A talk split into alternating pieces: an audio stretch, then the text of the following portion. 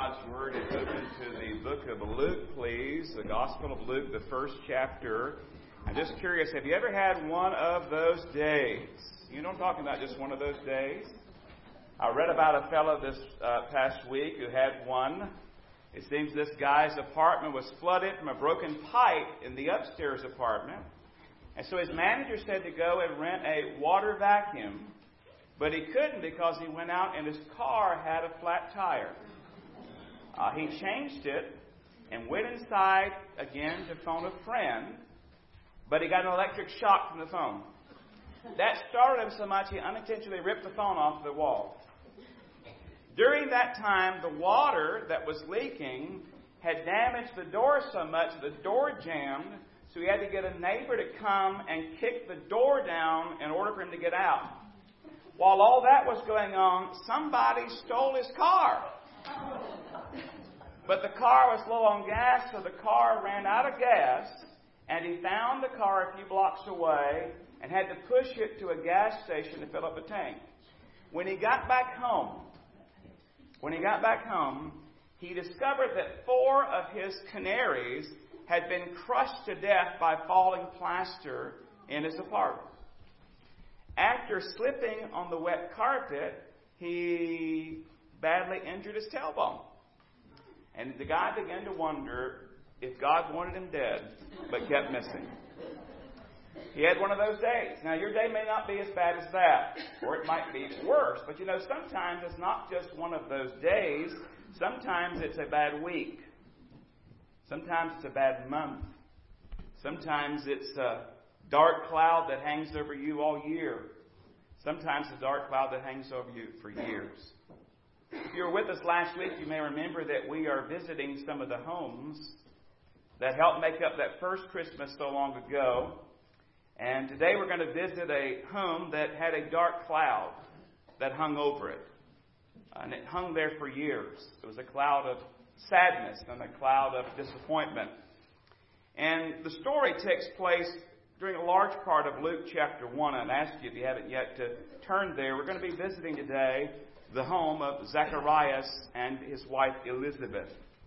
Now, Zacharias and Elizabeth, you may not think about them much when it comes to Christmas. Uh, you don't find them in your nativity set. You don't have the, the wise men and the shepherds and Zacchaeus and Elizabeth. But nevertheless, they play a role in the story. Now, last week, if you were here, remember we visited the home of a teenage girl named Mary. And while we were there, she received a visit from an angel, the angel Gabriel, who announced that she was going to give birth to a child.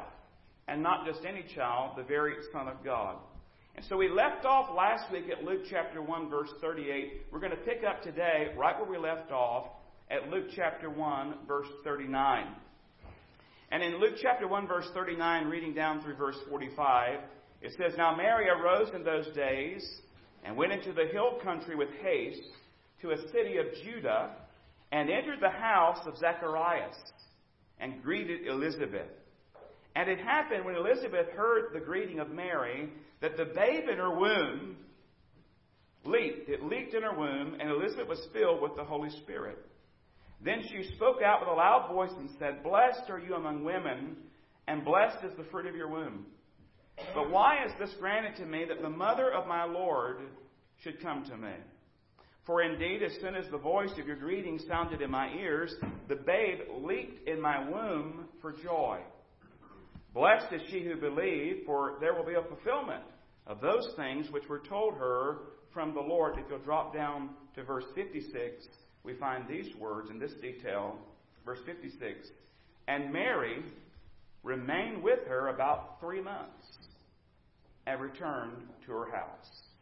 For three months of her pregnancy with the Lord Jesus, Mary stayed with Elizabeth. The trip, they tell me, would have taken Mary somewhere between three or four days, and it would be somewhere between 50 and 70 miles between her home and that of Zacharias and Elizabeth. Now, I mentioned that a dark cloud hung over their home. But when you read the verses that we just read, we don't see that dark cloud. In fact, it seems that uh, it's all sunshine and The reason we don't see it there is because by the time we read those verses, the dark cloud has moved on, it's been removed. Uh, but if you back up just six months or so, uh, you can see that cloud, that dark cloud that I'm talking about. Long story short, Elizabeth was barren. Uh, they did not have a child. They so longed for a child, wanted a child, but could never have a child. And that's hard for any couple. Any married couple that wants a child and cannot have a child, it's very, very difficult and very painful, uh, but especially so in their world. And to make matters worse, they were both on up in age, they were on up in years, and the childbearing days were behind them. And so they had just kind of come, I guess, to accept the fact that they were never going to have a child. In fact, you're still there in Luke chapter 1. Look at verse 7. It says, But they had no child because Elizabeth was barren, and they were both well advanced in years. Then you drop down to verse 18. And Zacharias said to the angel, How shall I know this? For I am an old man, and my wife is well advanced in years. And so, very clear in the scripture, they were older, childbearing years were behind them. But here's how the story went. Here's what happened. The verses earlier in the passage we did not read. I'll kind of summarize them for you. Zacharias got a once in a lifetime opportunity to burn incense in the temple. He was a temple priest. And as he's going in to burn the incense in the temple, something amazing happened. Now you remember that when we get to Luke chapter 1 here, we get to the Gospels, we are at a point in history following what is known as the 400 silent years. Your Bible's divided up into two testaments. There's the Old Testament and the New Testament, and in between those two testaments are 400 silent years. The Old Testament closes with the book of Malachi, and then nothing. No new message from the Lord, no prophet, if you will, for 400 years. And some may have been wondering, well, is God absent?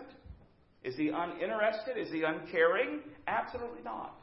At just the right time in history, he moves and puts into action the plan that's been in place in his heart and his mind even before the creation of the world. And that is the bringing of the Messiah into the world that we might be saved. And so Zacharias is there in the temple, and an angel of the Lord appears to him. And the angel, by the way, is Gabriel again. You can read all about this here in the earlier verses in Luke chapter 1. Well, Zacharias, if you remember the story, he struggles with this message that they're going to have a child, that they're going to be blessed with a child. Why? Because he's old and his wife is old. And he makes no bones about that. And he knows at this point that it's kind of over. But the angel says you're going to have a special son. Remember that special son was none other than John the Baptist, who is the forerunner of the Lord Jesus Christ. And if you remember the story, because of his unbelief, the angel Gabriel says to Zacharias, You're not going to be able to speak until after John is born. And so you remember he was struck mute. In fact, you're still in Luke chapter 1, obviously. Look at verse 21. He's in the temple to burn incense, verse 21. And the people waited for Zacharias and marveled that he lingered so long at the temple. But when he came out, he could not speak to them, and they perceived that he had seen a vision in the temple. For he beckoned to them and remained speechless. So it was, as soon as the days of his service were completed, he departed to his own house. Now, after those days, his wife Elizabeth conceived, and she hid herself five months, saying, Thus the Lord has dealt with me in the days when he looked on me to take away my reproach among people. And then do you remember last week while we were at Mary's house, what Gabriel said to Mary? It's there at verse 36. He said these words Now, indeed, Elizabeth, your relative, they were cousins. Elizabeth, your relative, has also conceived a son in her old age, and this is now the sixth month for her who was called barren. And then we read today, remember, that Mary went and visited them. And how long did she stay? Do you remember? Three months. Now, nine months Six plus three, is that still nine? Even with the new math, is that still nine? So we assume that Mary stayed with Elizabeth until the birth of John the Baptist. And then we get back to today's passage. When she arrives at Elizabeth's home, something phenomenal happens. In fact, we've already read it once, but look back at verse 41 again. And it happened when Elizabeth heard the greeting of Mary that the babe leaped in her womb and Elizabeth was filled with the Holy Spirit. By the way, our world at large, many in our world believe that uh, a baby in a womb is not really a baby, it's just plasma or tissue or a mass. It's not really a human being. It doesn't have value. It's just there. It's just an option. It's just a choice. You can keep it or abort it or do whatever. But when I look at this and I read this and I know what the Bible teaches, here is a baby in the womb. And that baby leaps within the womb, not because he's restless, not because she had pizza for lunch, but because he heard the voice of the mother of the Messiah. And he's the one that God specially chosen that is John the Baptist, to be the forerunner to point others to Jesus. And even within the womb, at just the sound of Jesus' mother's voice, he leaps in the womb. And there's joy and there's excitement even within the womb. And Elizabeth, it says, is filled with the Holy Spirit. And she pronounces a blessing upon Mary. And you know, these are words that no doubt really encouraged Mary greatly. Because imagine all that Mary's been through. I mean, she just received this message, verse 38. We end off her story uh, of the angelic visit. Verse 39, we're going to Elizabeth's home. She's there. She's maybe still processing. And she walks in, and Elizabeth is still with the Holy Spirit and says these words of blessing. Verse 42, she spoke out with a loud voice and said, Blessed are you among women, and blessed is the fruit of your womb. But why is this granted to me that the mother of my Lord should come to me? For indeed, as soon as the voice of your greeting sounded in my ears, the babe leaped in my womb for joy. Blessed is she who believed. Mary, bless you for your faith. Bless you that you believe God. Bless you that you submitted to God. For there will be a fulfillment of those things which were told her from the Lord. What Gabriel told you is going to happen. And she's encouraged. Now, all this is pretty straightforward, I think. But I'd like to draw some lessons from Zacharias and Elizabeth's story, if I may. And there's three lessons. I thought about this and looked at this and prayed about it. Three lessons rose to the surface that I think will be helpful to us today, and especially helpful to you if you're living right now under one of those dark clouds we talked about. And it's been one of those weeks, or one of those months, or one of those years. And so let me give you three lessons here from this story. First of all, we have this lesson godliness does not guarantee an easy life. Godliness does not guarantee an easy life. You know, people like Job's friends, they equate problems in your life with ungodliness and simple choices. In other words, if bad stuff happens to you, it's because you've been doing bad stuff. And that's just, just cut and dry with them. But the truth of the matter is that's not always the case. We didn't read these verses yet, but if you're still there in Luke 1, right, because that's where we've been all day, if you go back to verse 5, we're introduced to Elizabeth and to Zacharias. And I want you to see what the Bible says about them. Now remember, they've had a dark cloud over them for years, wanting a child, desperately wanting a child, but never got a child. Look at verse uh, chapter 1, verse 5. Read down through verse 7. Luke 1 5. There was in the days of Herod, the king of Judea, a certain priest named Zacharias of the division of Abijah. His wife was of the daughters of Aaron, and her name was Elizabeth. So here we have our introduction to them. Now I want you to see what it says about them in verse 6. And they were both righteous before God. Not just the priest, but his wife. They were both righteous before God. Notice what it says walking in all the commandments and ordinances of the Lord, blameless. They were not sinless, but they were godly people. Their life was marked with godliness. But there's such a contrast between verse 6 and verse 7. And the next word says, but.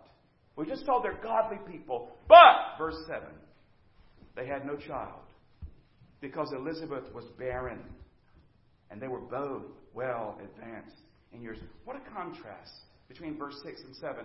They're godly! Verse 6. But they're childless. Verse 7. But, beloved, God was not punishing them. It wasn't because of something they had done. God had a better plan for their life. And while it's not always God's plan to bless a childless couple with a child, it's always true that God's plan is best. And it's always true that God's plan is perfect. Now, I imagine that Zacharias and Elizabeth, they had shed many tears over the fact that they had never had a little one welcomed into their family. I can imagine many, many a night, maybe she had cried herself to sleep, thinking about, I just had a little baby to hold, to love, to sing to, to raise for Jehovah, but she never had that. I imagine Zacharias went about his duties. He maybe would think about if I just had a little son to bring along with me to, to show him the way and point him to Jehovah. But did you notice, beloved? Did you notice, beloved, that even though that dark cloud had hung over them for many, many years, they didn't lose their faith? They didn't turn on God. They didn't give up living for God. They didn't curse God's name. He didn't quit in disgust and say, I'm not going to be a priest anymore. Nothing of the sort. Instead, they went on living a godly life for Jehovah.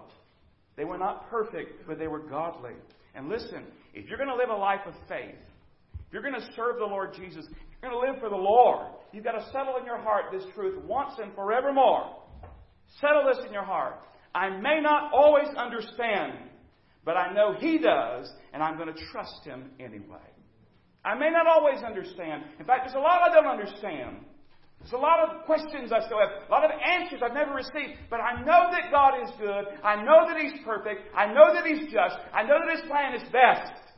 So I'm going to trust Him. I'm going to trust Him. I'm going to say hallelujah anyway. I'm going to praise Him anyway. Because godliness does not guarantee an easy life. In fact, we're finding out more and more in our recent studies that the opposite is true. Godliness often equals a harder life because you're swimming upstream. So that's lesson number one. I've got to hurry. Lesson number two simple keep praying. Keep praying. When Gabriel speaks to Zacharias, he says something that you're reading through chapter 1, which is a long chapter, mind you, you might read it quickly and not fully grasp or fully process what he's saying. Look at verse 13 there in Luke 1. Remember, Zacharias is burning incense in the temple. Gabriel appears, verse 13, but the angel said to him, Do not be afraid, Zacharias. Notice the next words. For your prayer is heard. And your wife Elizabeth will bear you a son, and you shall call his name John. Your prayer is heard. No doubt Zacharias had prayed for years for a son. Prayed for years that God would open the womb of his wife. And it seemed that his prayer was just ignored, or at least his request was denied. I'll be honest, I think Zacharias had given up on praying that prayer by the time Gabriel appears to him. Why? Because childbearing years are behind him. And I think he'd given up praying about that. But God, listen, God had not forgotten his prayers.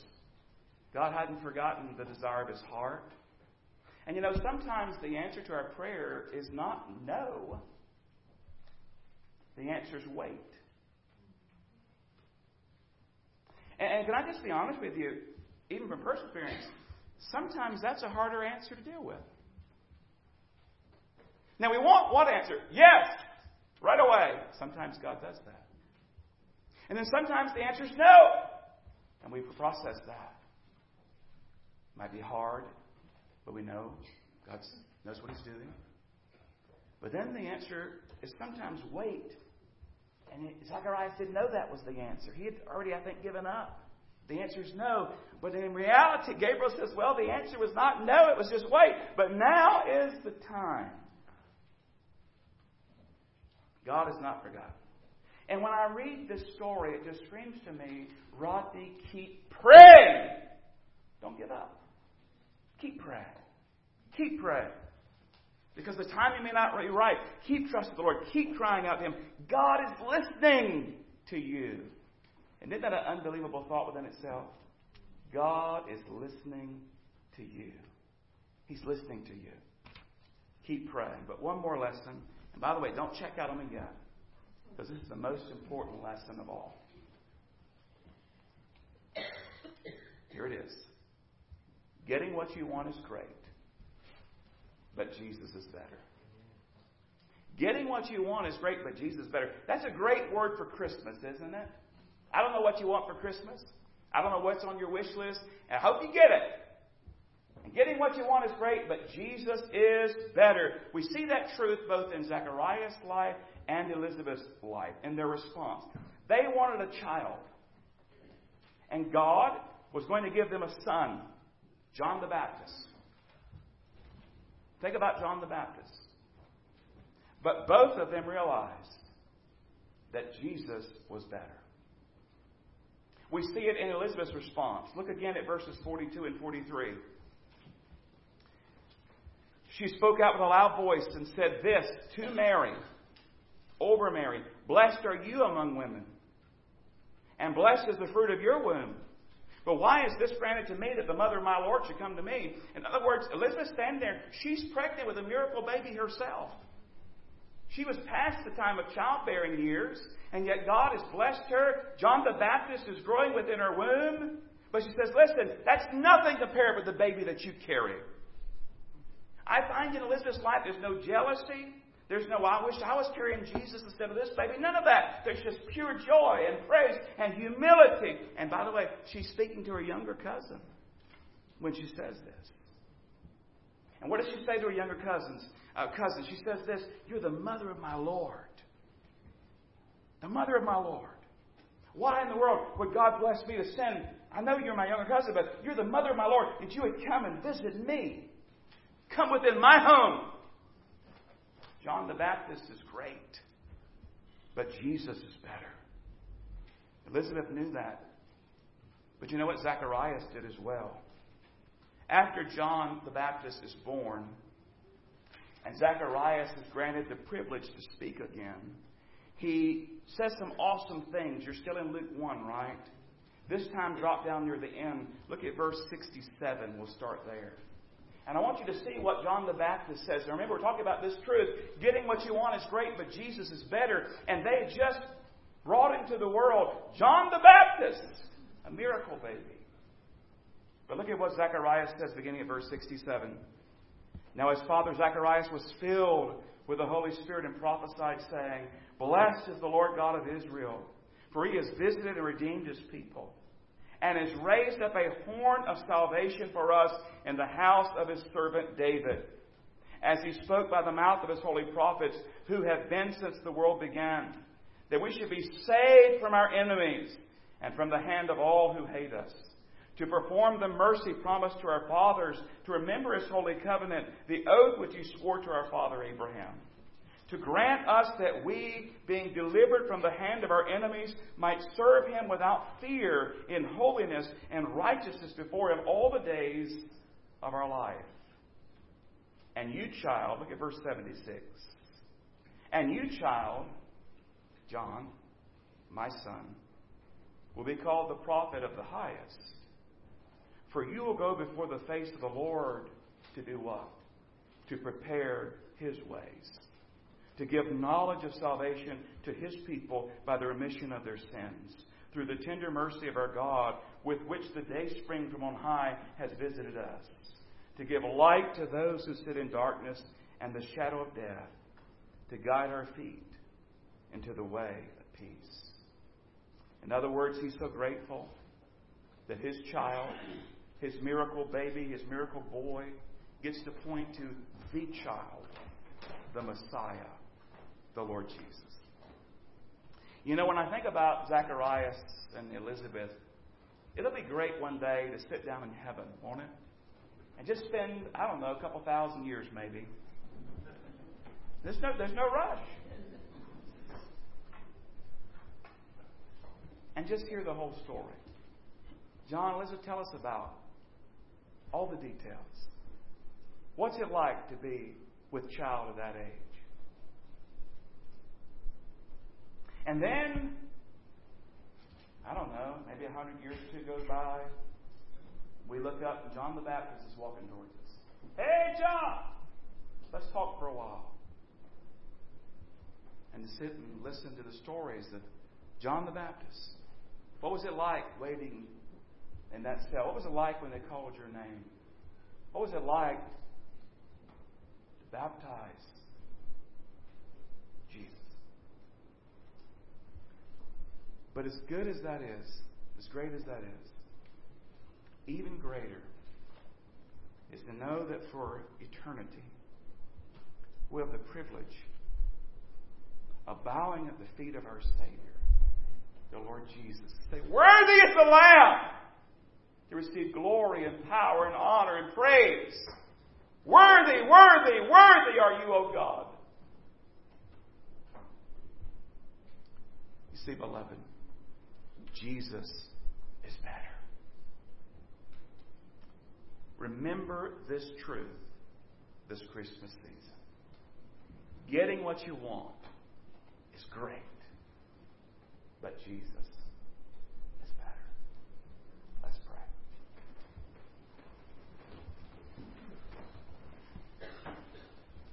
Your heads are bowed, your eyes are closed.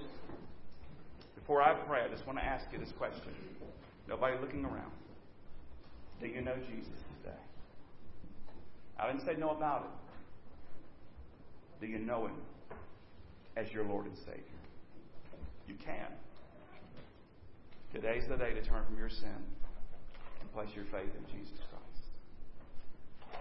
In a moment, we're going to pray and have a closing song. We'd love to help you more with that. But you can settle it right now. God's work on your heart, just lift your heart in prayer. Say to Him where you are, Forgive me of my sin. I don't want my sin. I want you. Come into my life and save me.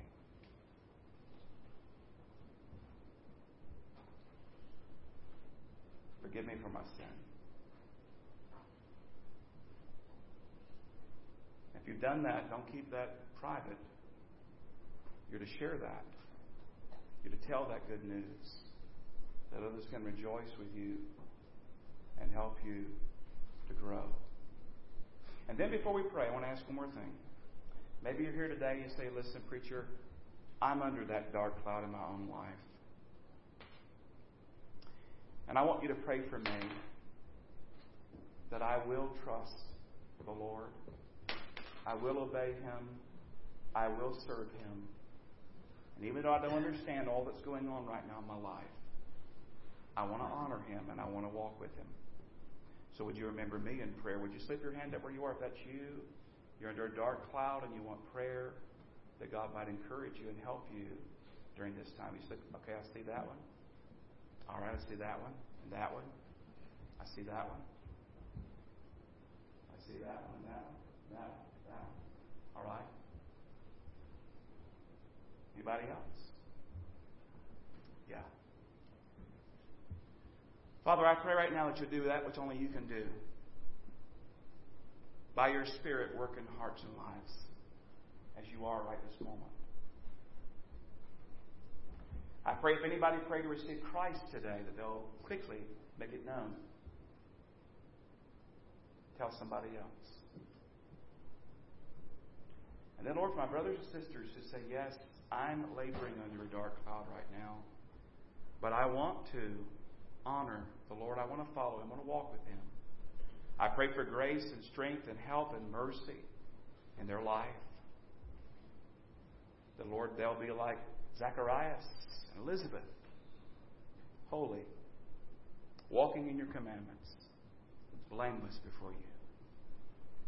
Lord, help us to remember this tremendous truth that Jesus is better.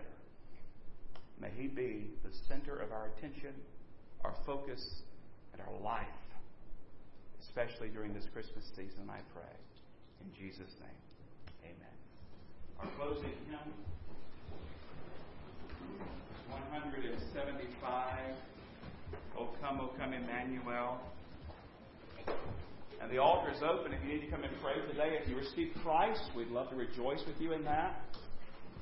Come and let me know. We'd love to give you some material to help you to grow and to talk with you about next steps. We're not here to embarrass you, not here to do any of that. Just want to rejoice with you. You need encouragement. You need to be helped in your growth, Lord. And then maybe you want to come and pray today. You come do that. The altar's open. We invite you to come. Want someone to pray with you? Let me know. But let's stand together while the altar is open. One seventy-five. Oh come, oh come, Emmanuel, you come, God. Stand.